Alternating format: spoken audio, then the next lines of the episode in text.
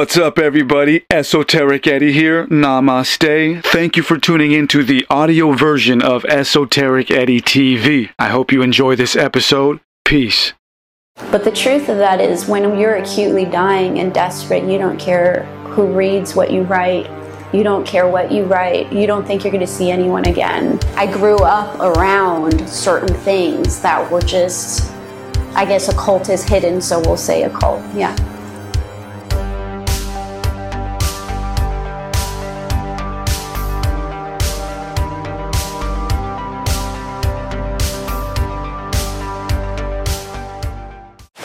Are there codes hidden in our everyday life that most people miss? Yes, I would say so. I would say that generally speaking, the biggest missed code is that we are the code. You know, that's a big one. If if people miss that, it doesn't matter what you absorb when you look around because you have no access point for connectivity. And where are these codes coming from? The codes, I believe, exist without us having knowing verbiage to describe it or really an understanding fully. But I think it's within and without, that it's one. And how do we decipher these codes? I think people have different methods. I think that's a good question too, because the idea of algorithms fascinates me. You know, people have their own ways of processing and assessing and going over things. And after working with children for a while, watching them, especially multiples, interact, it's really neat to see algorithms at work. Mm. So. Is there a dark force guiding this world into an end goal? I think the dark force was one with the world from the beginning.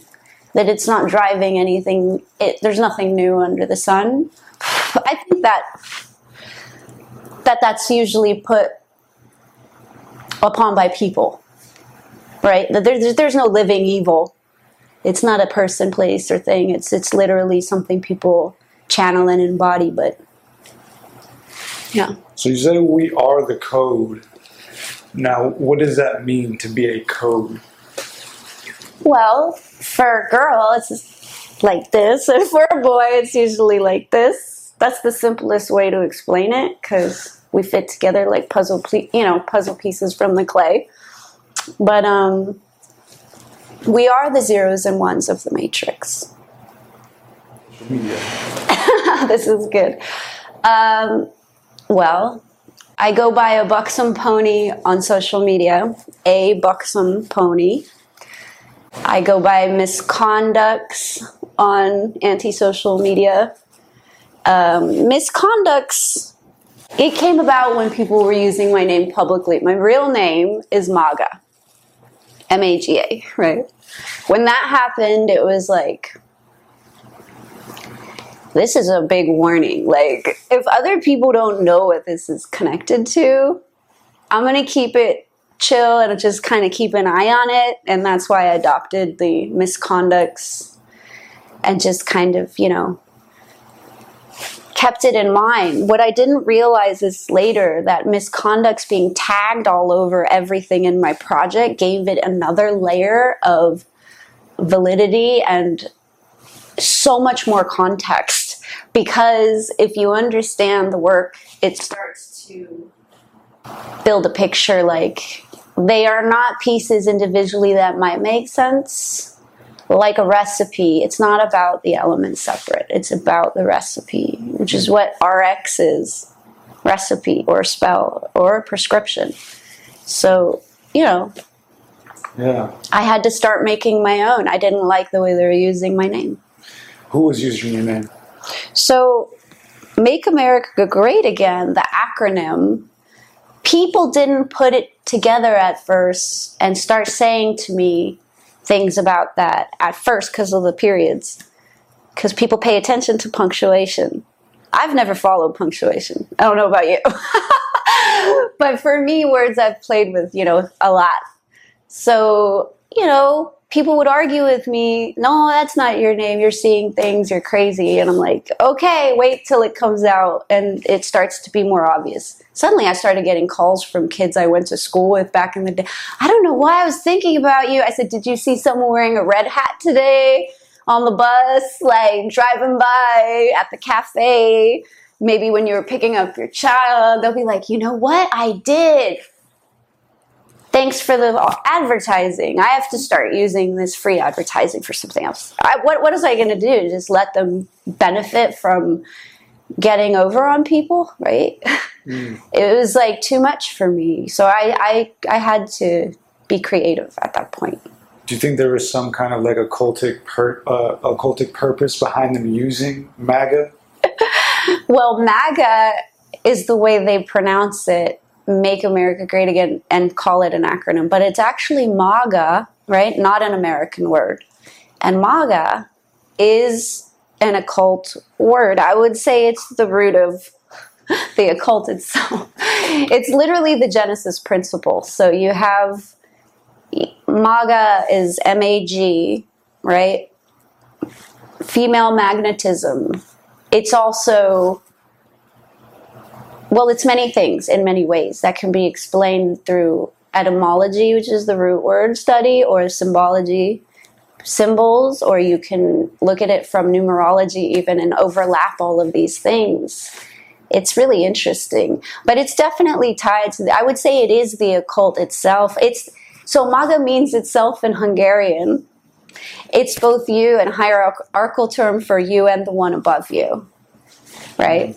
So if it's you and the one above you, that could be your maker, your your your mama, your immune system, right? It could be the oneness of all things and the resonance and harmony, or it can be used against you, which you would see it represented in many ways like that's obvious too. Like the magician tarot card, which is magi, plural, Mago male, Marga's the feminine.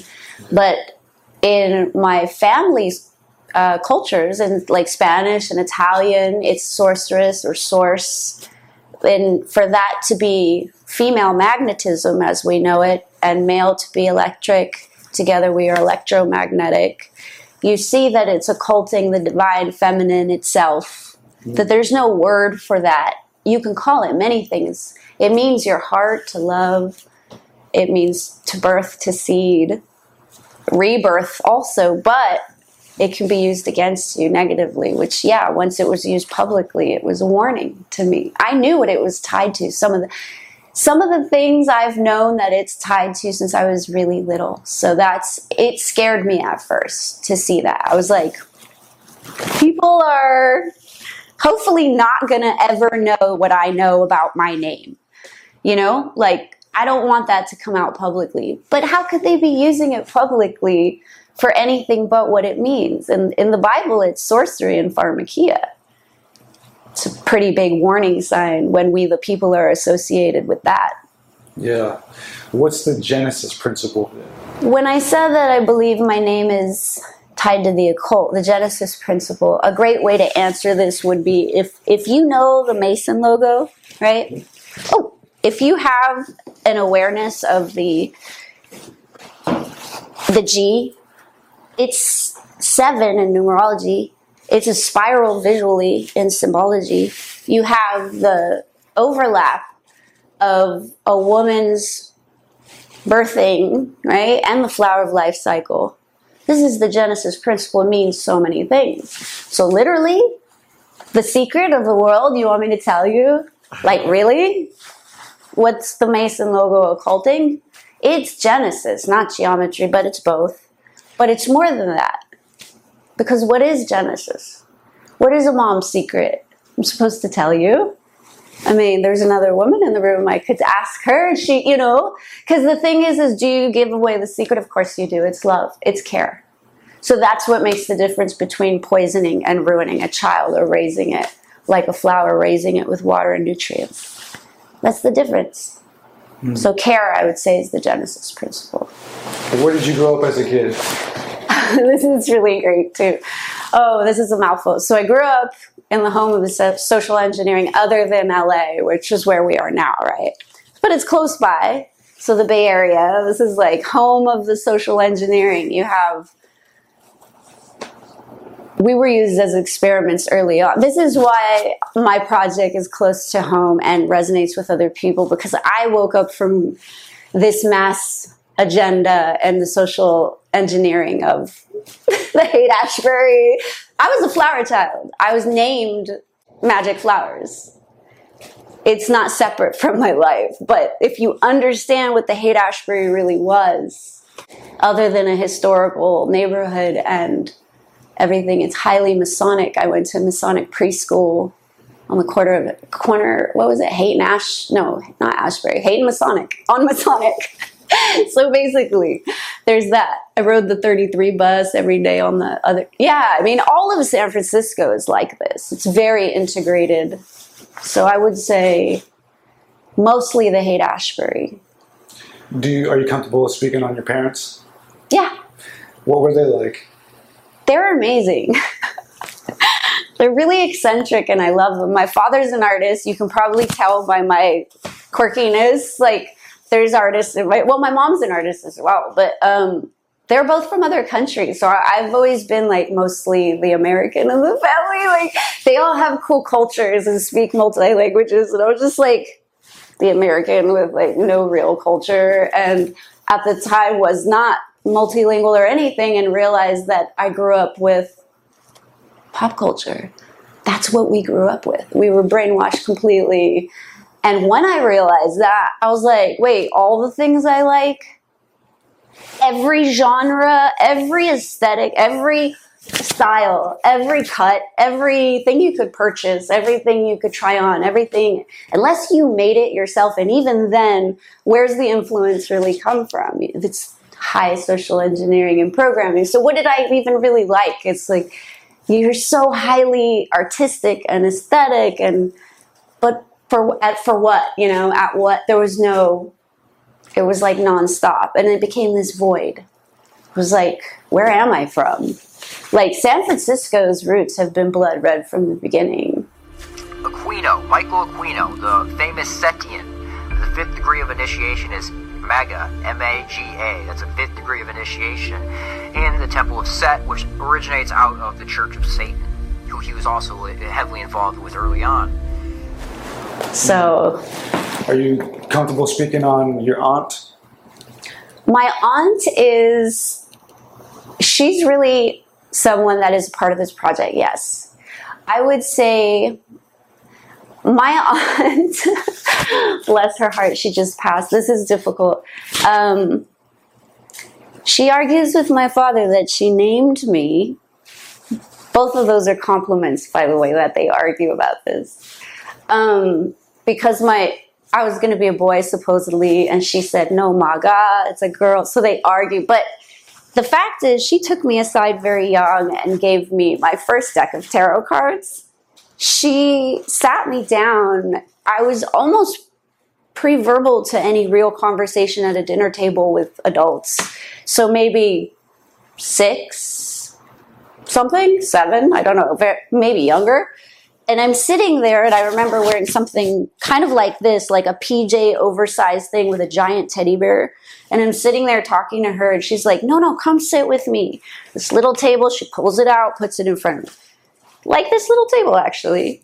And she said, uh, look at these cards with me. She went over my birthday, my name. She said things to me that blew my mind. Of course, I thought she was kidding or playing because I'm pretty young.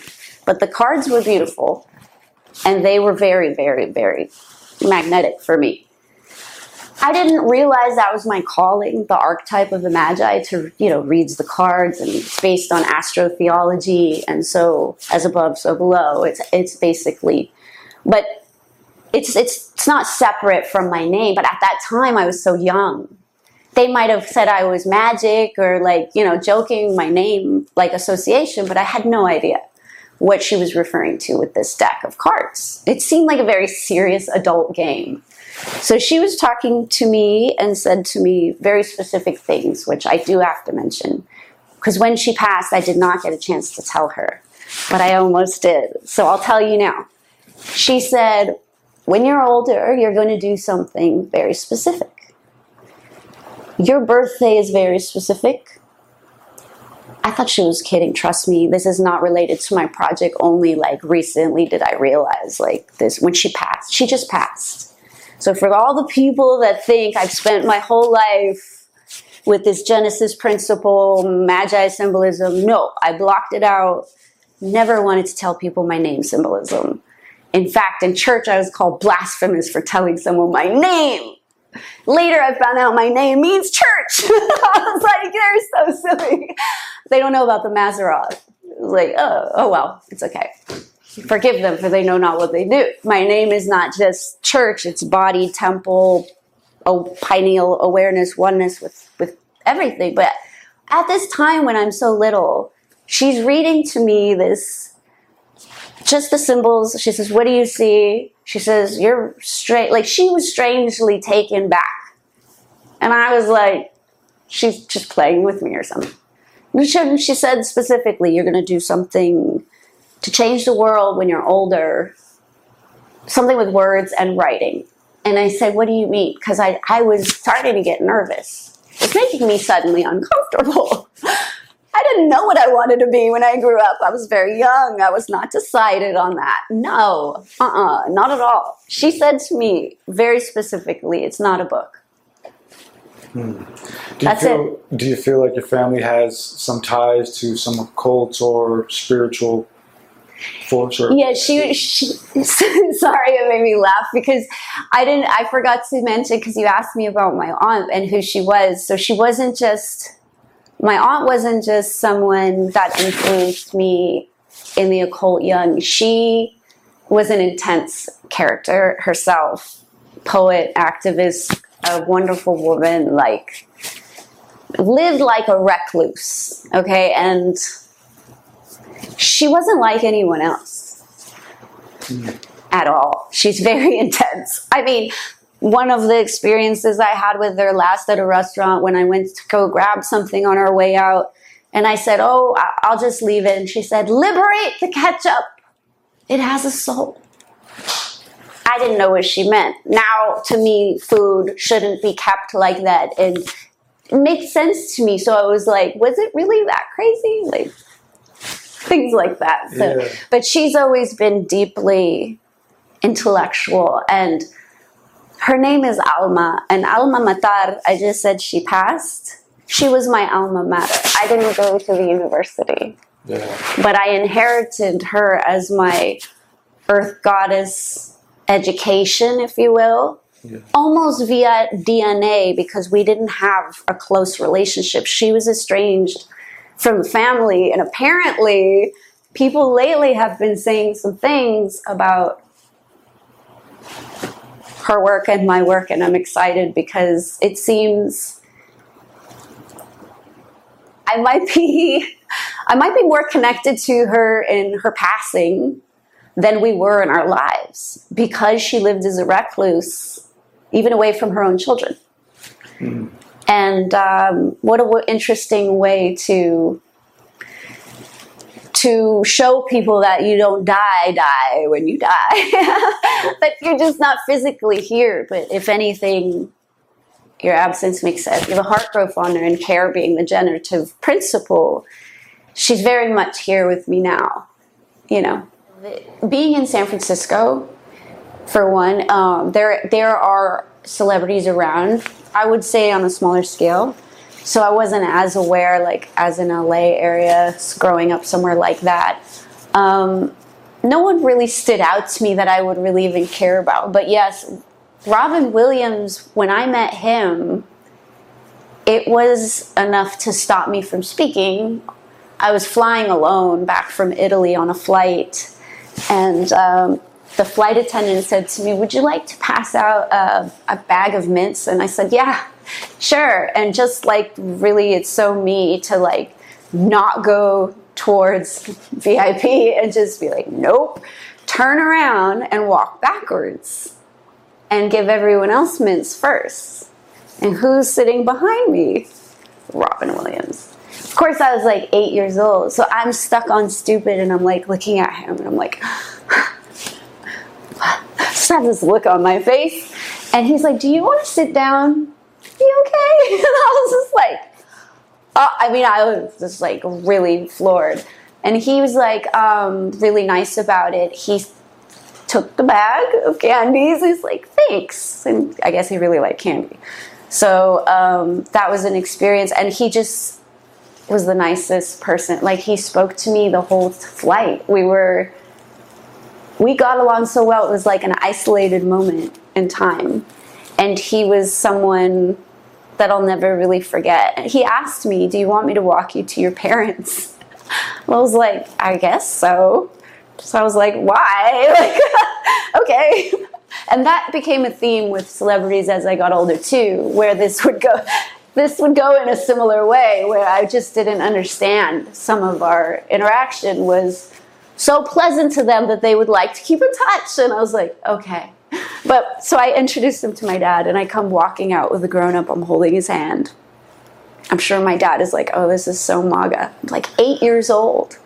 Do, do, do, do, walking out. My dad is like, what? and I'm like, Dad, it's Popeye. Like, I introduced him as Popeye. Who does that? Um, I knew in my little girl brain that it was Mork from Ork, Nanu Nanu, because, you know, my father and I watched that religiously. you know, I loved Mork from Ork, but I was too obsessed with Popeye. I must have watched that movie hundred times. The music, the styling, everything about it, I was obsessed with. So for me to see him in person and know that he'd been multiple characters, it was impossible for me to call him anything but Popeye. And then he tried to write his autograph as we left. And I was like, again, why? But I took this little thing, I didn't know what it was, and I brought it to show and tell. And the teacher read it, and when she read it, she read Robin Williams. And I was so confused. And when she came back, I ripped it up, the little matchbook he wrote it on, which had a little house on it. I wish I kept it. But that was funny because I was so offended it didn't say Popeye. That's how brainwashed I was, you understand. Yes. Later, I realized Popeye is the archetype of the sailor, alien, and angel which is one etymology. It's not different.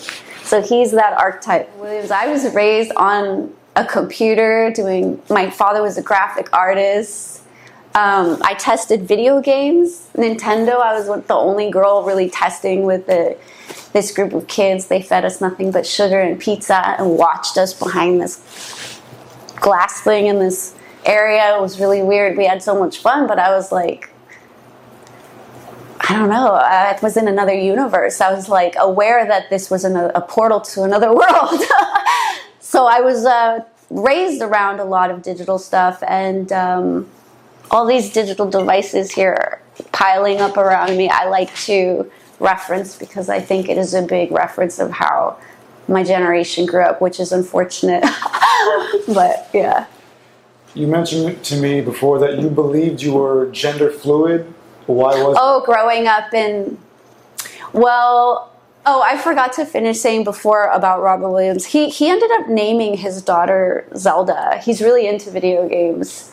And I know that because my stepmother ended up delivering helping deliver Zelda years later. So cuz he lived in what was it? Like the Mill Valley area and so he was in the vicinity of my life growing up a lot. It's like now that I think about it, I probably bumped into him so many times and didn't even know. But uh, yeah, so she helped deliver Zelda, and he was big into video games and stuff. And uh, growing up in the Castro in San Francisco, another area I lived in, that's another historical, socially engineered area, which I had no idea until much later it's like for all the people that loved watching the Harvey Milk movie and getting all into the rights of the Castro to understand the social engineering ties to the same social engineering as the Haight Ashbury and these other areas that it is all structured is a big deal. But the um, the Castro district the programming that I grew up with, if you will, was so subtle, right? I went to what I now know was an elementary school in the Castro, but I didn't realize it at the time, you know.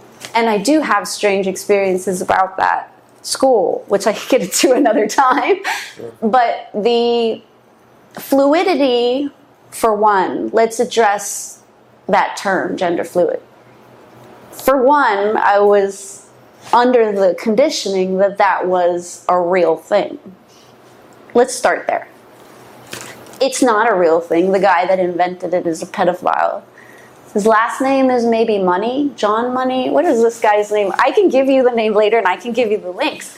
But like the Kinsey uh, data and research and, and foundation and um, they're corrupt to the core. So not only did gender fluidity creep into me as a, a possibility because I was such an open person and I didn't view people based on their sex. That's how they got me, see? It was like reverse psychology. it's like, wait, how'd you do that? but uh, I finally understood that, yeah, the sex is something that is is not just surface, body, uh, mind. It's um, cellular. It's it's definitely coded in our coding. Um, Genesis, if you will, is procreation, flower of life, as I said, Maga used in that kind of way.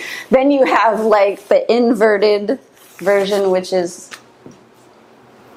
leeching from the flower of life. And um, so when did you like i guess realize that you weren't gender fluid? How did that come about?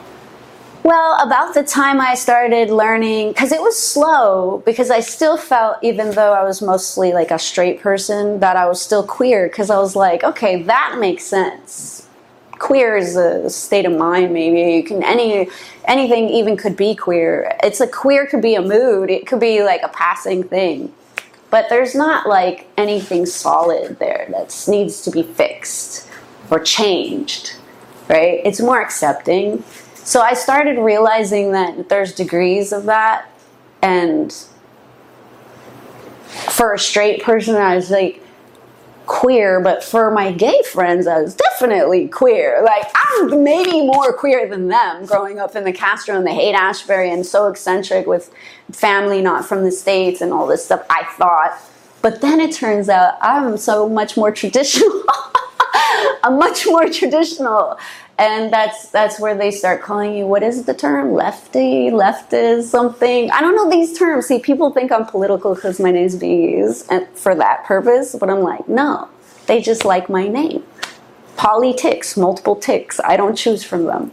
You see? Yeah, yeah. i'm seriously saying so i don't get involved with that but yeah. So in your But so the gender fluidity when it yeah. went out the window when I did the research when I realized even as an adult that I was trying to figure everyone's still trying to figure out things all the time. I don't think every, anyone stops, nor should they. I don't think they should. People that think they know, don't stop. don't stop. Pretend you don't know. But I think when I had the the awareness that there was a program that existed where this sick person came up with the coined the term, then I was like, that really doesn't work for me. So so growing up in the Castro was one thing going to the, the gay parades where and the um, Folsom parade, the weird, so weird, all that stuff. It was fun until the children were dancing in the parades with them. Then it was like really hard to explain to the child that I was nannying at the time. I was like, don't look at that. I'm like covering his eyes, and I'm like, his mom is a lawyer for what was it, Apple or something at the time. I'm like trying to cover his eyes. I'm like, no, it's that's totally not normal. I was like, I'm not gonna say that's normal for him. Like I refused, and that's where it was like a weird catch twenty two growing up in the Castro, where I was like, I can't as a nanny say that that's normal. I'm sorry. That child shouldn't be in high heels and lipstick and receiving money in front of adults. It's really weird. I'd like to just let people know that this project came about inadvertently it wrote itself when my name was being used publicly and I was healing from very serious trauma in my family and um, breaking generational curses. It's a big one.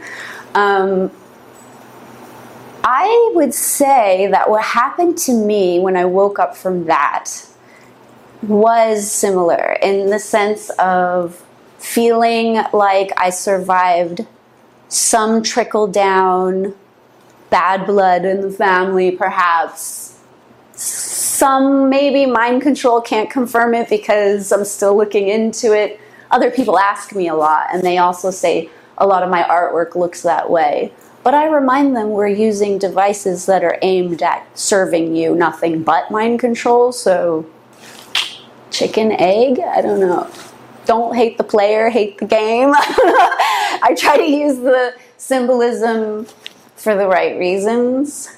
Um, but what happened to me was similar to what's happening to the world, and it was surviving a sort of conditioning a mindset, if you will, and belief system. And um, a lot of it was tied to inappropriate things. I had to learn where my inner circle was, like where it started and stopped, and I realized it's right here. This is it. It's right here. Everything starts with this circle. So, for what it's worth, the healing that I went through, it was nonlinear, you know, and it's still going on, but it's it's been wonderful. And um, what I survived was really intense. What did you survive? I survived a sort of um, a closeness, if you will, that is taboo.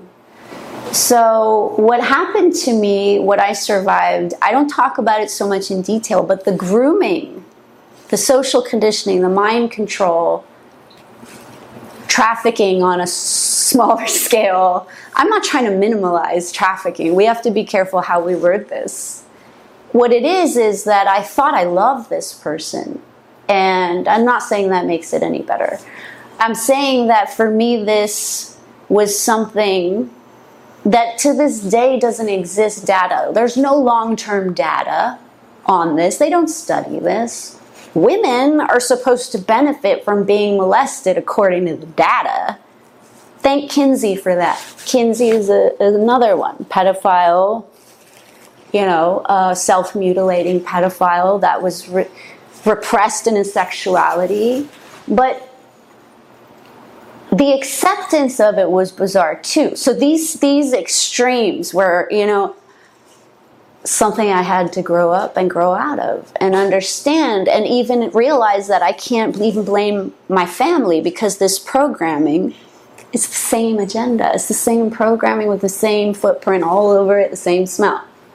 This is how I know.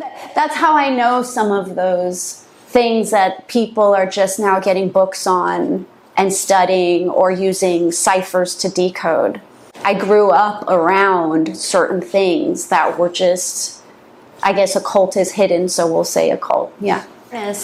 The awareness that I had surviving what I did growing up, it was a form of grooming and conditioning. Socially, it affected my family. I've never blamed my family for that directly, um, except for when I was acutely dying, which ties into uh, more current events like the spike cycle, which I've tracked having since 2012. But the truth of that is, when you're acutely dying and desperate, you don't care who reads what you write. You don't care what you write. You don't think you're going to see anyone again.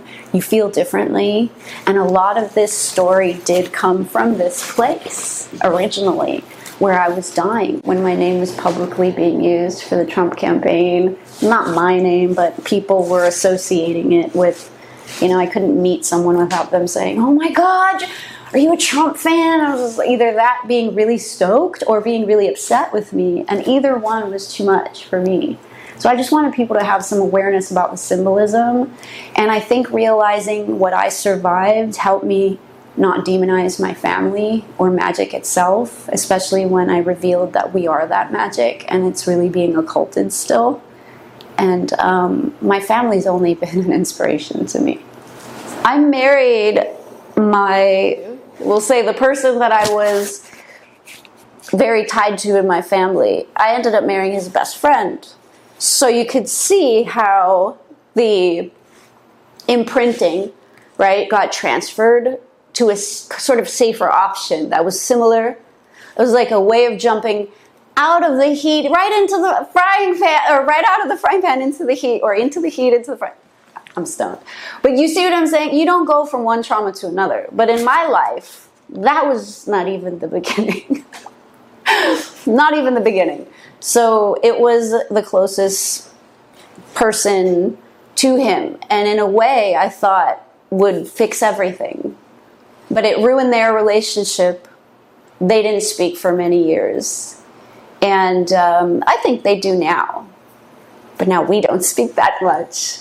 The, the way that I speak to my family and the timeline rewriting that I do, it's a oneness that they'll feel without having to speak to me or hear from me. It's like a ripple effect. And it's working. I don't know how, but it's working. I mean, I thank God. I know how. It's completely source connected. I don't have resentment. Like, I don't hold that in my heart. There's no way.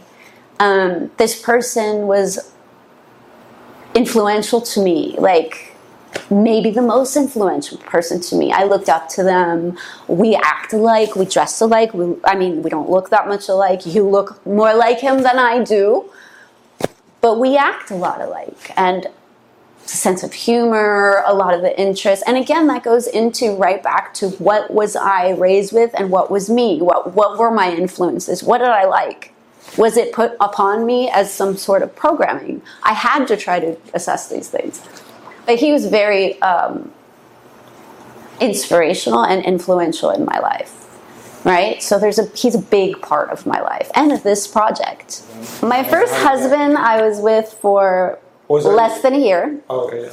and and we did get into that for a second. And um, he was used to being a famous musician on the road so there was no way that was ever going to be a thing.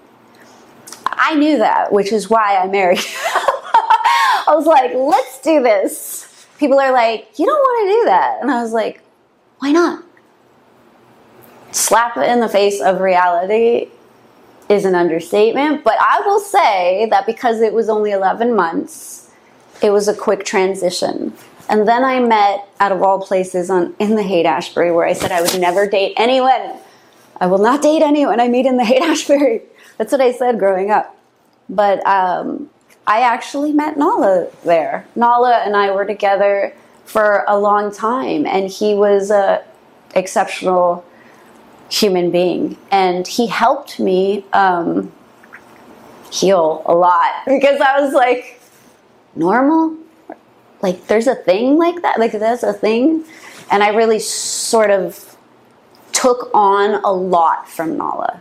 Like a lot. He raised me to have the most awesome moral compass. Like he helped me understand that raising a bar was sort of possible, but like more than that. Like this this was like my partner and I now very similarly where we we were together about the same amount of time, almost 10 years before and after 9/11. And very close when 9/11 hit. We were there like less than 2 miles away. Yeah, yeah, we're gonna get into that too. Yeah. But so, so who was Nala? Uh, Nala, when I met him, I was still very young, and he was like 24. He was a tattoo artist. Um, he was like Ed Hardy's prodigal son at the time. I didn't know what a tattoo artist was. I definitely didn't think they were cute white boys that look like so awesome. Like I was like, aren't they like burly trucker dudes that like with like plumber crack and like, I don't know beer in their hand? I don't know. At the time, you know, it just wasn't it wasn't as popular, and he was um, exceptionally different in my life. Yeah, we we traveled the world. We went to Italy. We're actually out of all places where my father was born. And so I was like, how did we end up going there for you to teach a seminar on tattooing? Like the place my father was born, Riccione. Like, okay, That was really, really interesting. But that happened. Wow. Oh, so Nala uh, was a good friend of the person that passed. Eddie was best friends with Nala. They had been estranged from each other for years, and Nala wasn't able to attend the funeral. This was something that was hard for me, being there and knowing and loving Eddie so much. Eddie was dealing with a sort of paranoid feeling that he was bad things were going to happen and he was going to die and he was going to be crazy or something. And when he called me one night, I said to him, You know, I think about this every second of every day. And so what if you are? You'll be my crazy friend. And people reminded me that some of his last photos were taken by me, but he didn't want anybody to take him to take photos of them. So he, he trusted me implicitly only because, and I know this, his bond with growing up with Nala. They were one of the first families, I think, on Roosevelt Island. I think so. I hope I get that right. Um, but anyway, they were very close. So they were estranged. I, I said it was an honor and an obligation to be there through this. And at the time of this memorial service, the house is filled with everyone going to the funeral services, family from out of town. I sneak in from an all nighter and go upstairs to take a nap in the baby's bed area, of course, right? And I'm like, no, well, no. just needed like a power nap, you know, just, just real quick. And um, I ran down the stairs after my experience and I screamed, I just saw Eddie! And everyone turned pale as a ghost. The woman of the house, who happened to be Haitian, grabbed me by the hand and was like, in, in my culture, that's really the message that usually comes is to the, the, the child of the family. I was sleeping in her bed, and I'm very sensitive. So that wasn't a coincidence to her. She pulled me aside and said, Tell me everything that he said or that happened. She wasn't wigged out by it. And uh, I almost started crying because I was half asleep. Again, I feel hypnagogic, so I have no idea like yeah. What is what sometimes. I was half asleep. But the message that he gave me, it was like I was having a dream. I was deep into a sleep, but he I heard this knock he's like, Maga? I heard a voice. Eddie? Everyone is looking for you. That's what I'm saying to him. And he's like, Oh, Maga. And all I can see is like the overhead of sun coming through a forest and a path that's being walked. No footsteps. It's not really from his perspective. It's just like there's no him it's oneness. It's a path being walked with sun shining through the trees. And he's like, I just got places to be. Tell everyone I'm okay. He said, except for one person, and he gave me a message for someone specific, and because I didn't know what it was.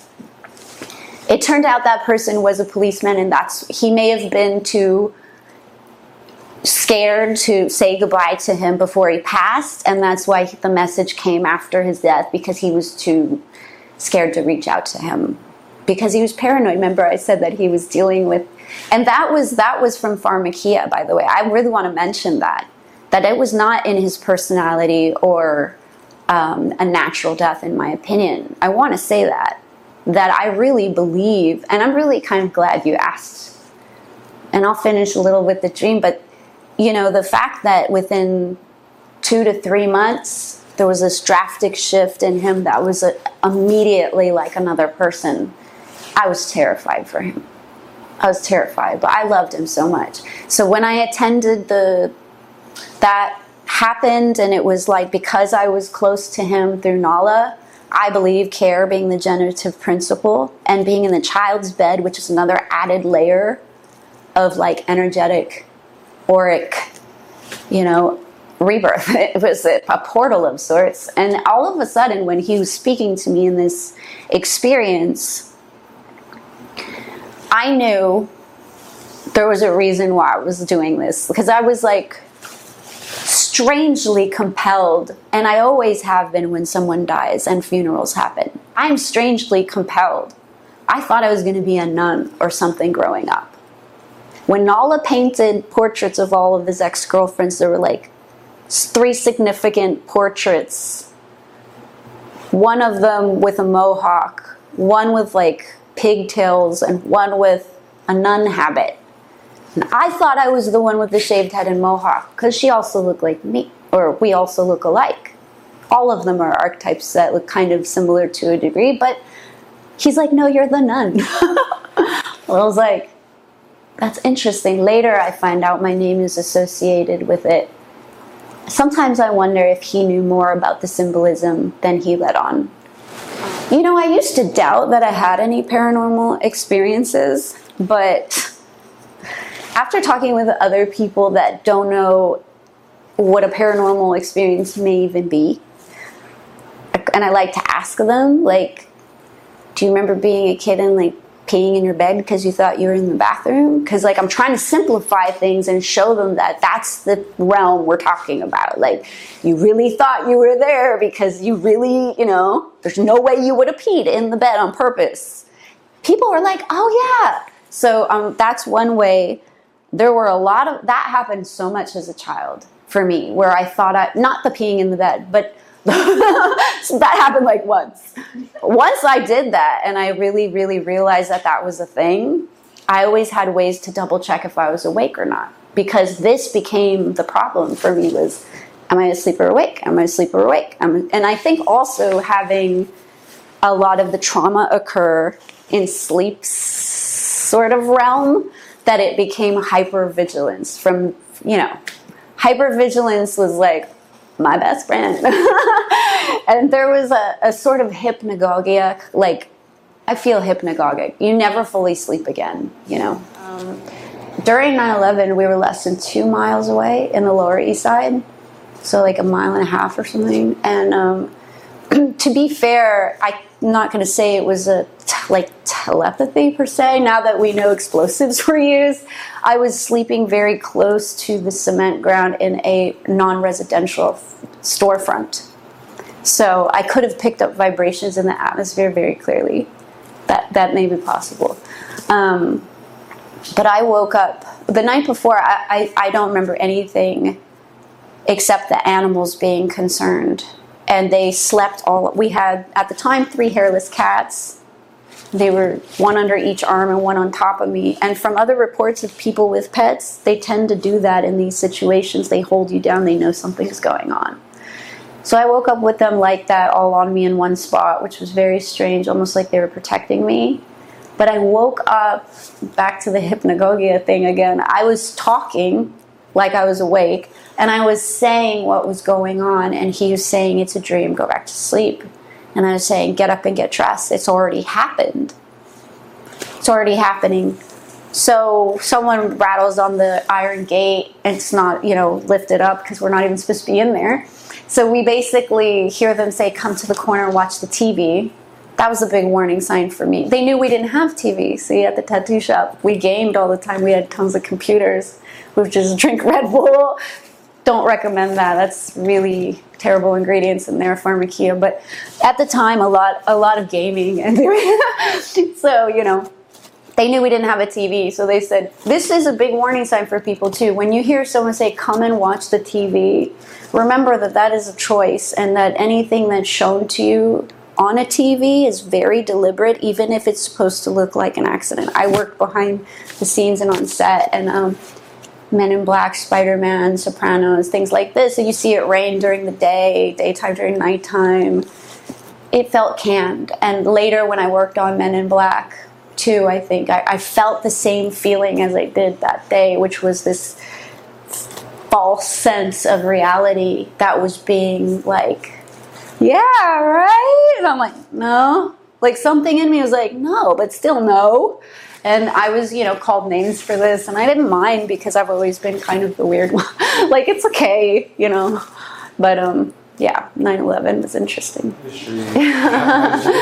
casting was interesting. I, I mean, I wasn't like a casting director, to be clear. I was privileged enough to be at a, a, party of people having an intimate dinner where Nala, of all people, said, Anyone know of an extra job? She's looking for an extra job. It was like yeah, someone is to say something cool. Like, I didn't expect that, but he was an adult. I was like, our age difference was, you know, I was like 17 when he was 24 or something. So there's a big age difference, this group of friends and whatnot. So I was embarrassed at the table. I was like, don't do that. I can get my own jobs. I'm not trying to get a job. I was like, no. but then when my friend, later became a friend of mine, was like, you can come be an assistant for me and I was like, what do you do? And he was into casting, and I was like, that's weird. Because I knew I didn't want to be in that industry, so that interested me. Because I didn't want to move, like move in an industry where there was pressure on something I wanted to do. So I was like, that's perfect. So I got into that. But there were times on set where I'd be a distraction, like I'm a distraction, you know, I get it. And they would honk and make no, oh, Roxy. They had to call me Roxy because no one could say my name. So I was a distraction. And this, this, the um, producers would come up to me and ask me if I read copy. Do I want to read on, you know? And I didn't know what that was. And uh, they would talk smack about me because I was like was really naive. I was, but it was also because I didn't want to be in that industry. So I thought they were all full of themselves and very strange. But some of them are good people. Some of them were really cool, um, very good people and I had really interesting experiences working in that. Yeah. Yeah. Did people in the industry try to recruit you as an actress? Well, yeah, that was the thing. Was um, I would say not as much when I work there, but more so at a different point of my life. Um, but when I work there, it was more like people trying to recruit you to give them speaking parts. SAG. SAG is like a mark where that they, they have a credential and a credit that they want. So even if they have money and accolades in their life and like things are great. It's like if they want to be famous they're like trying to find a way to bribe you or like impress you. So when you walk into casting sometimes you have to kick away all the gifts and the things in the way because you're like wow like so so that environment i knew was this unhealthy breeding ground of manipulative power where i was like i only used it once. I got tickets to roxy music Rufus Wainwright was opening. You know, met him in the lobby, and he was dating my my neighbor, which was really funny, and it was a, a great experience. But I felt bad after, like I felt like I took blood money. You know what I mean? It didn't feel right. So I was asked by two separate friends in LA that don't know each other to go on this audition two separate times, and both times they rejected my friends as participants or they denied wanting to do it. I mean, or they not denied they they decided that they couldn't give them what was it certain sound bites. And I was known for saying inappropriate things, so I was like, okay. So the first time I let it slide, like, okay, they didn't pick you, let's go, let's just go. So we leave, and then my other girlfriend asked me to go on the same audition, and she's like, just come with me, please. And I, I didn't know it was the same show till we're there and they're like, oh, it's you again. Can you just stay? We want you to do it. And I was just like, I have a huge hickey on my neck, you know, and they, we're supposed to be like the exes of this one girl. So on the audition, I go with the real guy I'm dating, and we're pretending we're her ex. And we can't sell it because the people at the audition can tell we're like in love. He, he passed, by the way. My, my, my, um, rest in paradise, Pepe Martinez. No, one of my favorite people. Uh, Pisces power too. No, he still visits me in dreams as well, which is a trip. So you're not really gone again, not really gone. But um, and he was with my hairless cat when he visited me, and he's never met my hairless cat in that dream. So that was weird too, because I was like, well, they never met. But uh, at this audition where we were together trying to sell it, that we were an ex of this woman, they didn't believe it at all. They could tell we were totally in love, but they could only pick one person, a girl they needed. So they picked me. So I go on the show with this giant hickey that my obvious boy, like they they met him. There's no denying it. Okay, so it was all false pretense. There was no real date on the dating show. We met on camera. The first thing he said was, "I can see Maga had fun last night," and I was like, "That's what he wants to focus on." I said, "If he wants to focus on that, it's all." Is on from here. So I wasn't very nice. Hi. How are you? I'm Eric. Maga, nice, Nice to meet you. you. You got something on your neck.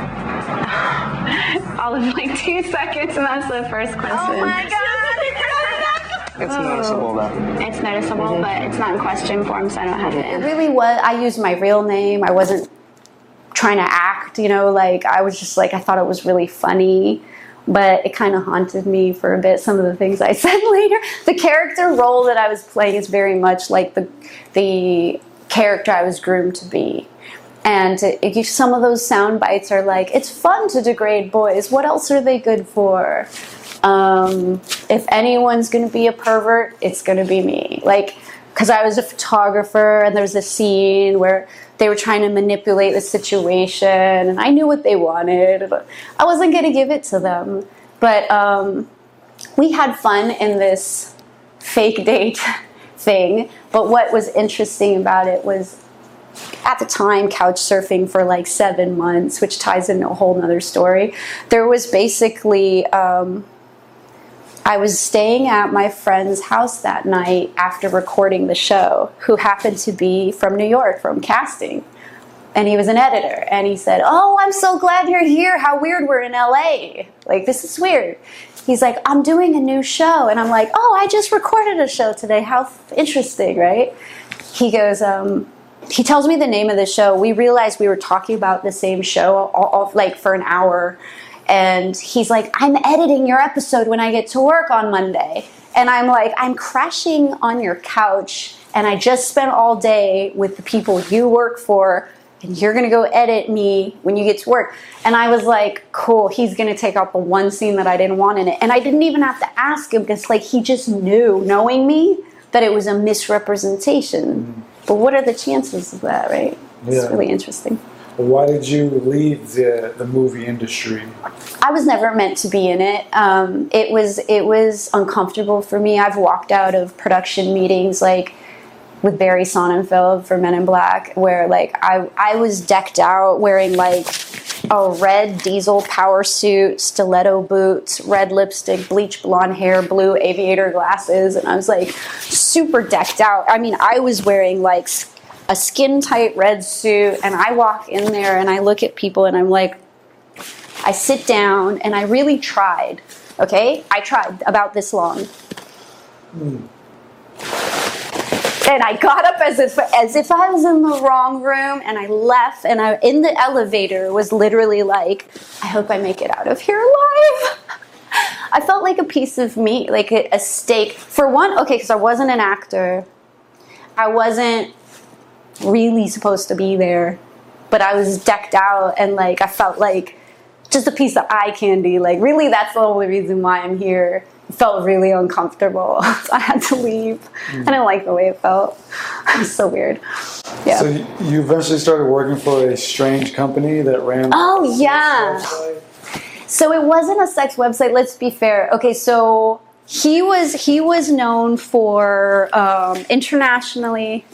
So I kind of helped him create this. I'm not gonna lie. He came to me because I had experience with computers and stuff, and he said, "Could you design an internationally based website, uh, adult website, escort based website? So it's not we don't know what they're doing on these appointments, but we know they have to stick to a certain agreement, at least with us on a certain scale, and at least know so there's some some safety precautions or check things they do, but I wasn't involved with that.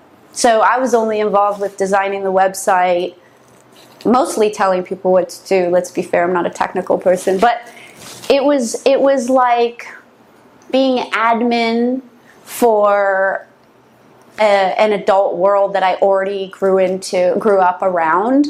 Not the escort, but adult industry, and that ties into, you know, my childhood in San Francisco. It wasn't in LA or New York or any of the, you know, bigger areas, but I did grow up around the adult industry. They, that job went on for years, and it was across from the Chrysler Building. I had an office on Lexington Ave by myself for years.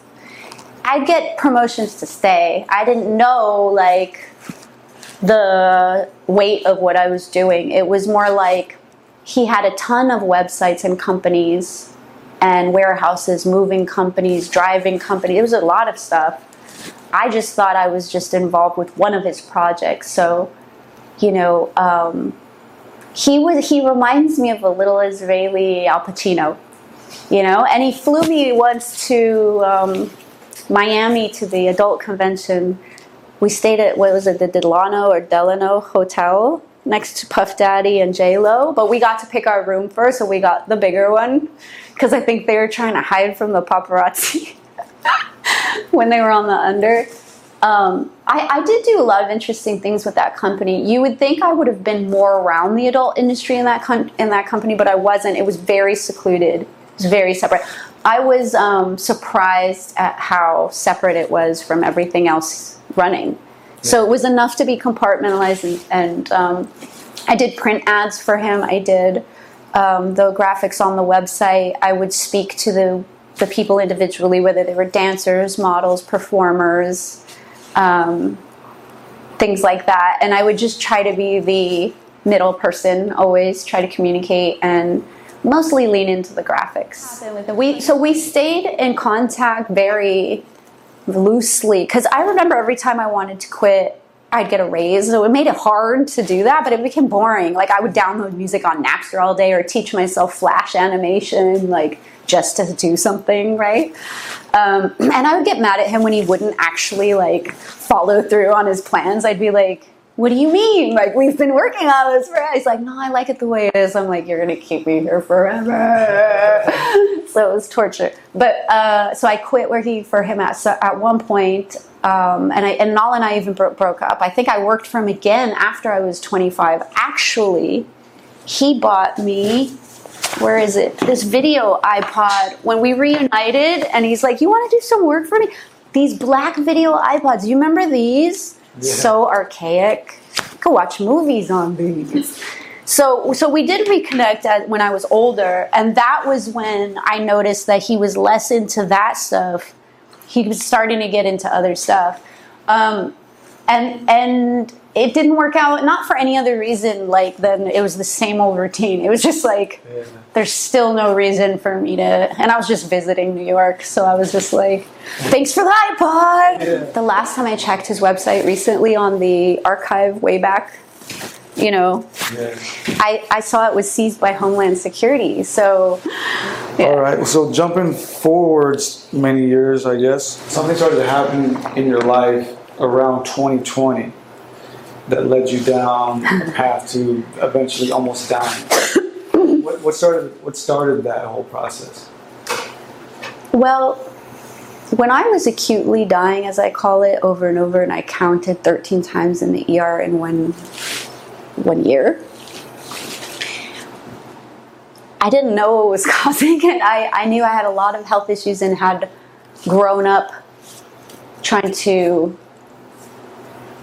be cared for in the healthcare system. This is a touchy subject, but even my partners have witnessed uh, really strange treatment from people. I think that have been targeted since I was young through the medical system. A lot of people have. I'm not the only one. Um, I have really horrific experiences that I've had in hospitals, and, and I don't really want to get into it. But if anyone ever wants to talk about that kind of thing, I talk about that kind of thing pretty openly. It's unfortunate, but I think they misuse power. And um, it, it, dawned on me that a couple things went wrong in my choices with my health and things I'd put in my body. I was having adverse reactions to things, including earlier flu shots. I stupidly accepted an H1N1. I was hungover. I felt like I wanted to die. That's why I was drinking. I pretty much wanted to numb out feeling, and I stupidly was picking up prescriptions, probably medicines from Walgreens. Walgreens super satanic. Their whole logo, the W is six six six. It's, it's all embedded, dude. It's all pharmakeia. They're like literally like, hey, you want a flu shot? And I'm like, yeah, what could be worse than dying? Go ahead. Like any adverse reaction? No, it'll just make your arm red, maybe, and so they don't give people the breakdown. They don't give you the leaflet. They don't read you. You don't sign things. There's no boundary for your cellular rape that is happening. I did it to myself. Unfortunately, but I think more people now should be educated because I don't think it should be that easily you know accepted that that you could ruin your DNA structure literally that eat, or even eating GMO food was tied to it. The medications I was given growing up for being misdiagnosed as having some mental thing that doesn't exist unless you admit that Rockefeller medicine is real, not to sell pharma, not my name definition. I can heal myself. Thank you very much. Please, I'm not about to do that. It's not okay. Just saying. So you I was a little upset and I didn't know I was acutely dying. I didn't know what I would do. So the way the way that it happened where I became very ill, I dropped down 80 pounds. I was unable to eat food and I would tell them in the emergency room just write food intolerance because I wouldn't let them vent me, which is why I'm alive. That I would tell them, just give me an IV, I'll be hydrated, I'll be able to eat again, and I'll be all right. And they would. And I did that almost every month, one year, to save my life. But then at 80 pounds, I left a year and a half before the lockdown to go see my estranged mother, who I hadn't seen in eight years. Felt like infinity, right? Eight years is a long time not to be okay with your mom. And I blamed her for things that I don't think I ever had a right to, that even the thought of it is so hurtful. But it was programming that I broke. But I left the country at 80 pounds, unsure if I would be able to even make the flight. I knew that I had to see my family, and I was warning that we would be locked down. I was saying that there were things happening in America. I wasn't the only one that was compromised or sick or that you might view as crazy. I've been targeted, there's many of us. And then my mom thought it was crazy for me to come back. She's like, if that's all true, because I didn't tell her all that, I simply said there are things happening. They, I said they're making climate refugees based on housing and fires and tried to keep it in a way that like she could digest. But I knew it was much bigger and I had been tracking it a long time, my whole life. My mom raised me 30 years of my life and and then asked me, "Would you how would you feel if I left?" And I was like, "I'm fully okay with that. I think you should. I think everyone should leave America." so I encouraged her to go, and uh, I, I've always been very close and love her, even though I did have a lot of that resentment. But once I worked through it and met up with her in person, and once she said to me, How could you go back if you know what's going on? And I said to her, Because, Mama, you named me this for a reason. I was born in America for a reason. I don't consent to this. I know what's going on. I gotta, like, at least I wanted to see Derek again too. I was like, you know, there are reasons why I gotta go back. I can't run. Wherever you go, there you are. You can't run away from something. And I really did think I was gonna die there based on my health. I even contemplated walking into the ocean. No one would have known for days.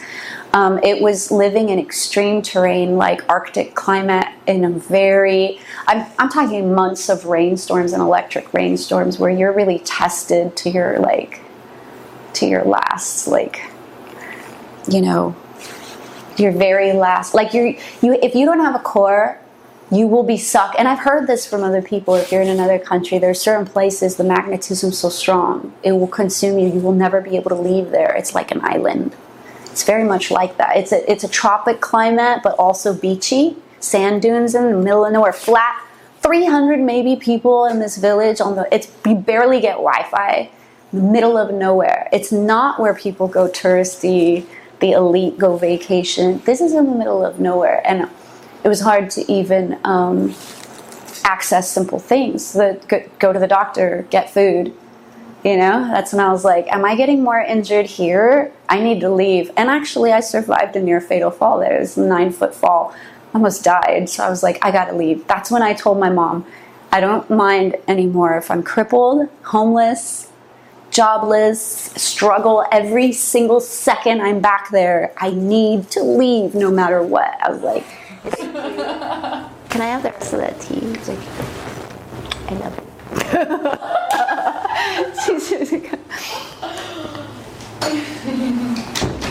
I forgot where I was, but yeah. Oh.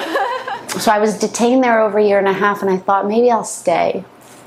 Maybe it doesn't matter, you know? Maybe people will figure it out. Like, I'm tired of trying to help people and everyone call me names and it gets so tiring. So I really thought that was at my I was at my you know the end of the line for me and like I even contemplated walking into the water where I was because it was so extreme this climate. It was like Arctic climate and terrain, months of electrical rainstorms, and like isolation, not speaking English for over a year and a half. It felt a lot like being on an episode of Survivor or something, or Naked and Afraid to be more accurate, because Survivor is just not a real, you know. but it, it, felt like that. Like you can pick one one tool to take with you. What will it be? I'm like lighter. Give me. I smoke, so I was just like, I'll take the lighter. sure, smart people would take like the pan or the pot or something. But when I when I dealt with this culture shock of living there and and feeling like I might stay, what came, what ultimately cast me back into my path and and stuff was. Um, yeah, I didn't die. I started healing, and then I my body started putting on weight too rapidly, and I I had an experience where I had to go to the ER suddenly.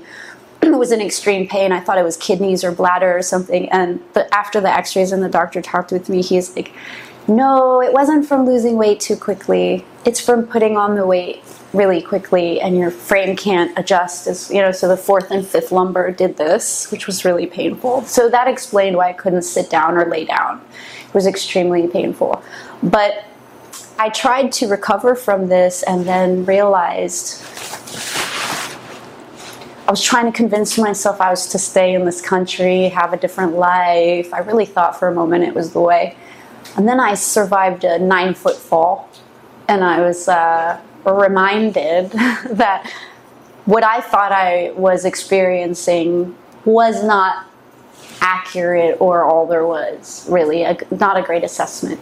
So when I slipped and fell nine feet or so and hit all the back of my body, my, my head on every stair going down, cut, sliced myself open. I have scars um, down this there's like a scar from here to here. This was punctured right there with metal, and I lost the ability to kind of work my hands and my knees. I fell so hard, hit all every step going down, but ultimately blacked out and couldn't yell for help. And I remember trying to speak, and it was just like dead weight tongue, probably like a boxer when they get knocked out. So it was just, I was in blackness, and I was realizing like I thought I was dead because I was just like, I can't go like this. It was a, a, a, situation where someone was yelling at me. It's all your fault. Get down here. Fix this. Chaotic energy. A storm coming, which was artificial, by the way, in my opinion. Golf ball size hail, like months at a time, electrical storms and purple uh, lightning storms. Like these are all the patterns that you look for in those types of scenarios. So, so basically, I wasn't convinced that all my mental breakdowns and all this extreme climate and all these extreme pressure and changes were mine alone. I knew that I was under some kind of influence and conditioning to give up, if that makes sense. When I fell and I was in that pitch blackness, I thought to myself, this cannot be how I go, and not because of somebody else being that way. Like, there's no way. I don't consent to it. And I basically was like, send me back. Like, what am I doing here? And it was like this voice, not a, a light and not an actual voice, but it could have been just like question answer with even me. You know, it's just like, send me back. It's not how I go. Not done. And they're, the answer was like, well, well, why? Why do you deserve to? You don't. You don't. You don't know what you're doing. You don't. You're not doing anything. You want to practically die. Like it was that kind of. And I was like, but I want to help people. And I, I know what's going on. And I don't consent to this. I'm not dead. This is not how I go. And I wasn't yet put back into my body and being able to speak until I said, I said I wanted to help people, but that wasn't enough. It was when I said, by helping myself. And as soon as I was saying self, boom, I was sitting there and I was holding myself up in this the bottom of this attic area in pitch black and I was thinking am I dead? Am I dead now? Like is thing are things different? Can I walk? Can I speak? And I was trying to scream for help so much and I could barely get it out and someone heard me and and heard the table of people and one of the people said oh she didn't probably fall from the top. She probably tripped over the bottom. I don't know. There's like a weird moment where like I almost didn't get help. But he thought to himself, and this is a friend of the family who helped save my life. He thought to himself that it was very unusual, and he went to come see me and ended up driving me to the emergency and helped save my life because I was like. I was bleeding profusely, but it was coagulating so fast that they didn't want to treat me at the ER because they were convinced it was an old wound.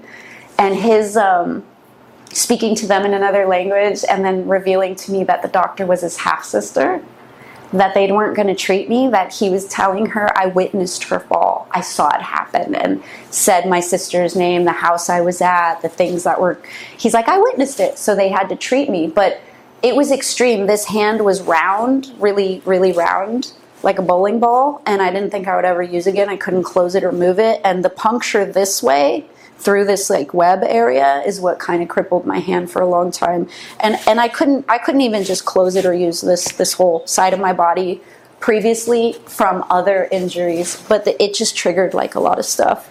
So yeah, I, I basically got better from rolling a lot of joints and having my mobility and dexterity return after learning how to like grow a bunch of great weed and being like this is the way to go you know? Component not not the smoking it not not just the rolling for the dexterity but it was everything. You see it was a life that i understood and agreed with because it was coded in me. And you it's coded in all of us. The the um, the flower of life is the visual translation of the of, or the seed of creation, the blueprint of life, right?